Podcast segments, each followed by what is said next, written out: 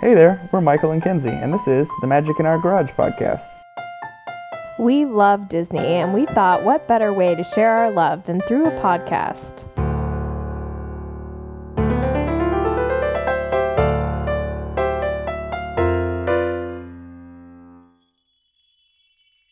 Hi, welcome to the Magic in Our Garage. I'm Michael. And I'm Mackenzie.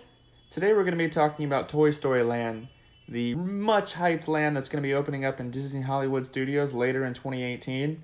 We just found out that it's going to open up on June 30th, so get excited for that. Yeah, it's going to be the largest expansion since Sunset Boulevard opened in 1994. Although it's the biggest expansion for Disney Hollywood Studios in Florida, it's not a completely new concept for Disney. They actually already have Toy Story Land open today in Paris and Hong Kong, not to mention Shanghai, that's going to open sometime just before Disney Hollywood Studios. Yeah, a lot of information has actually come out recently about the land, and then of course the rumor mill has been going crazy for some time. So we are going to discuss a little bit of both today, starting with when you walk in and enter the land. When you walk into the land, the idea is that it's going to shrink you down to the size of one of Andy's toys. The land is filled with many of his toys. You'll see them scattered throughout the park. From the Slinky Dog coaster, I know you can see Rex, I know you can see Jesse, you can see Sarge and some of the army men. All in all, this land is going to take up about 11 acres. For reference, Pandora, the World of Avatar, that just opened in Animal Kingdom, is 12, and Star Wars Land, that's set to open next year, is going to be about 14. So as far as new lands go, this one's right on par with what seems to be Disney's new formula. Yeah, so the land itself is going to feature two new attractions Slinky Dog Dash and Alien Swirling Saucers. There's going to be one new quick service restaurant called Woody's Lunchbox, and it's going to have a new entrance to Toy Story Midway Mania. I know that that's a, a big favorite, and it's also very family friendly. So it's go- not really going to be a land for thrill seekers necessarily. All right, so that's kind of the quick overview of what the land's going to have, but let's kind of take a deeper dive into the attractions themselves. All right, so let's start with Slinky Dog Dash. So Slinky Dog Dash is in the same vein as Seven Dwarfs Mine Train that you'll see over in Magic Kingdom. It's a family-friendly roller coaster themed around Slinky Dog. The story goes that Andy used his Mega Coaster play kit to build this roller coaster in his backyard and then put Slinky Dog onto the track. It's going to feature at least two launches similar to Space Mountain, where you've got two places for people to get on the ride.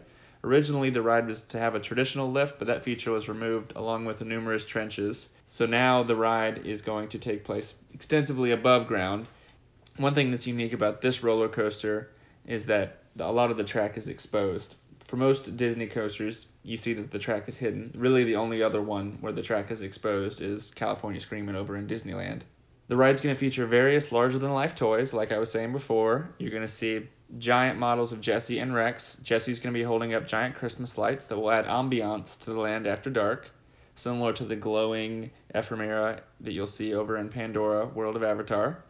This ride's also going to feature on ride photos and Fast Pass.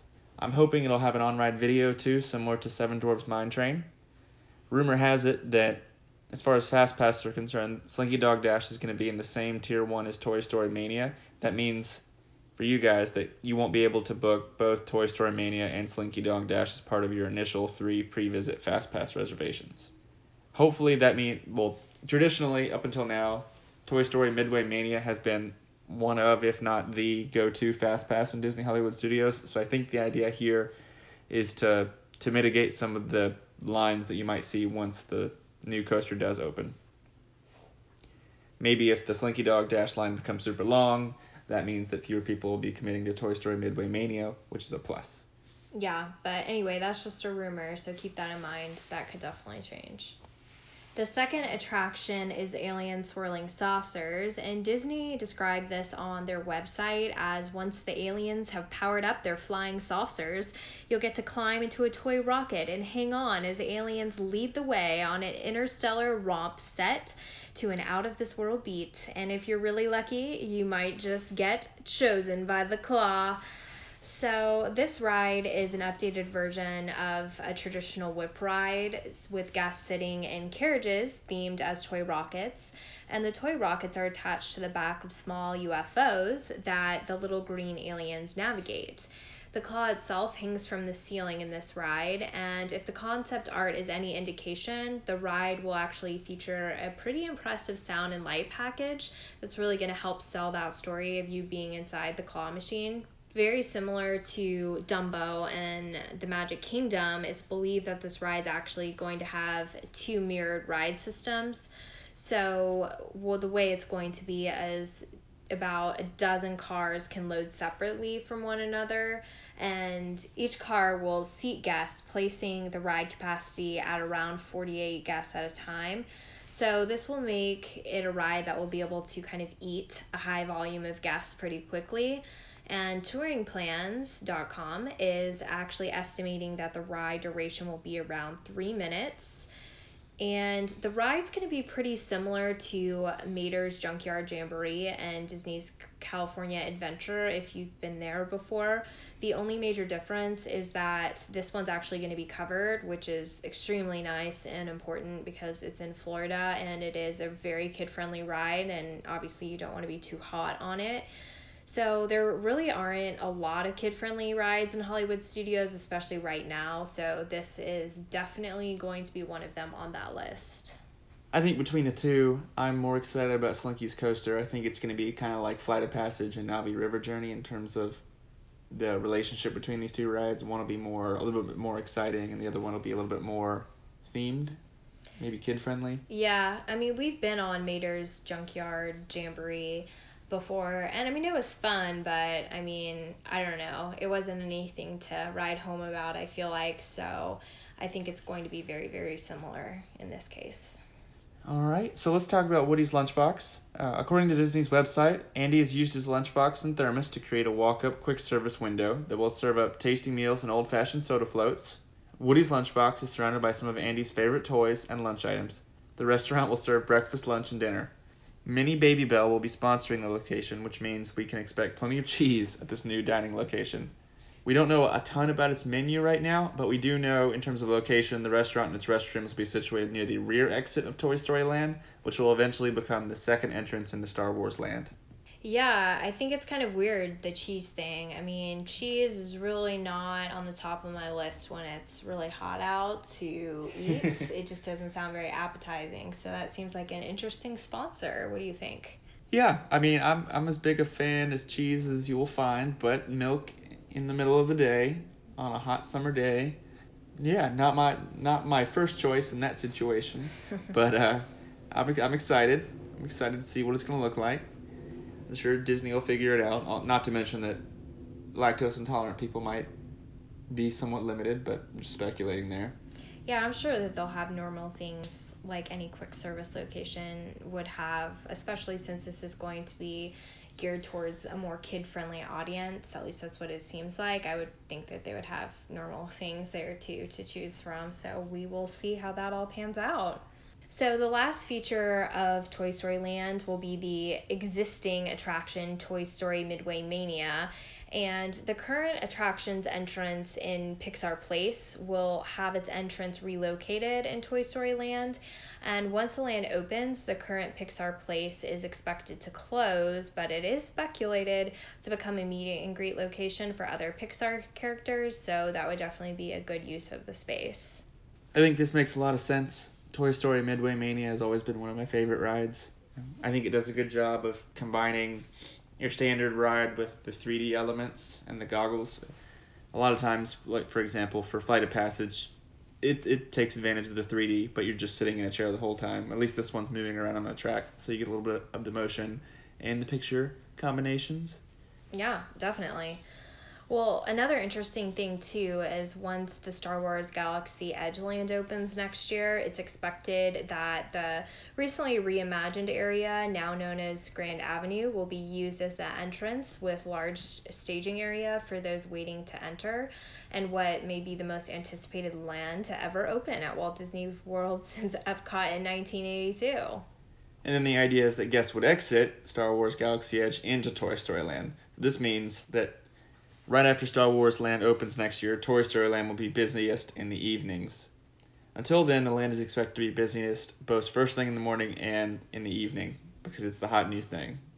Yeah. Well, what are you most excited for in this land? I think I'm most excited for Slinky's coaster. I think it's similar to things we've seen before. It's not a particularly thrilling roller coaster. It's very character heavy. It's likely to have the tier one fast pass and the photo experience on board, which is things we've seen before with Mine Train, Space Mountain. We haven't seen too many Disney coasters with an exposed track, so that'll be somewhat exciting. Uh, it'll be interesting to see how that ends up changing the experience relative to Mine Train or even Rock and Roller Coaster, which is entirely indoors. So I, you know, I'm going into it with an open mind. I've, I love Toy Story. It's been a big part of my life. So, and as I mentioned in the last episode or one of the previous episodes, Pixar is one of my favorite parts about Disney. Yeah, I mean, I think it's interesting that they chose for it to have an exposed track, just mostly because it is so hot in Florida most of the year that it's just going to be boiling. So I really hope that the line is covered, especially because I'm sure the line for that's going to be crazy for a while. Um, but yeah, I mean, I think it's a lot harder to enjoy rides when they have that exposed track system when the weather isn't nice, which again is most of the time. And when it's raining, they're going to have to close it. So that's also going to cause a lot of issues. So anyway, I'm interested to see how that plays out. I am excited to ride it though. I'm sure it'll be fun. I'm I'm hoping that it's a little bit more thrilling than Mine Train is. I hope it's a little bit more like Big Thunder Mountain. But again, I, I could see why they would make it more like Mine Train because it is really kid friendly and that one is so popular. I mean, the wait times for that are still ridiculous now and it's been open for a long time. So my guess is it's going to be more similar than Mine Train. I think I'm just trying to set my expectations appropriately just because I don't want to be disappointed. So I'd rather just have low expectations and then like be really excited and happier than I thought I was going to be rather than have really high expectations and go into it and then it's not exactly what I thought. So I'm just trying to not think too much about it while still obsessing over every detail that comes out. yeah, so not on the ride side of things, but on the restaurant side of things, we've noted before that this uh, this park doesn't have a ton of restaurants or a ton of variety or a ton of quality ones. So I'm thinking that's going to lend itself to us trying this restaurant, if assuming it's not super busy when we go in September. Uh, it is quick service, and we tend to do more table dining because of the allergies. But I wouldn't be surprised if we stopped by and enjoyed maybe not one of the cheese things, but one of the other items on the menu. TBD. Yeah, I don't know. We also want to try Satu'li Canteen. We didn't try that last time, and we were kind of bummed out that we didn't have an opportunity. So I don't know. Maybe we'll have to do some extra snacking when we're there this time. yeah, absolutely. Um, so any any closing thoughts on the land in summary? No, I mean, I'm excited. I'm definitely ready for um, something new to experience, and it's definitely going to make our trip that much more fun and exciting, and can't wait to see what they do with it. Awesome. Yeah, I'm, I'm really excited to see what they do with it. I will say one thing that I noticed was it does feel like Disney's found somewhat of a formula that works for them when they're talking about expanding these parks. Rather than opening up a whole new park all at once, which I guess is still possible in the future, for the existing parks, what Disney seems to be doing is they found a formula where they'll open up a new land themed around a particular world. In this case, it's Toy Story. In previous case, we saw Animal Kingdom, they did Pandora.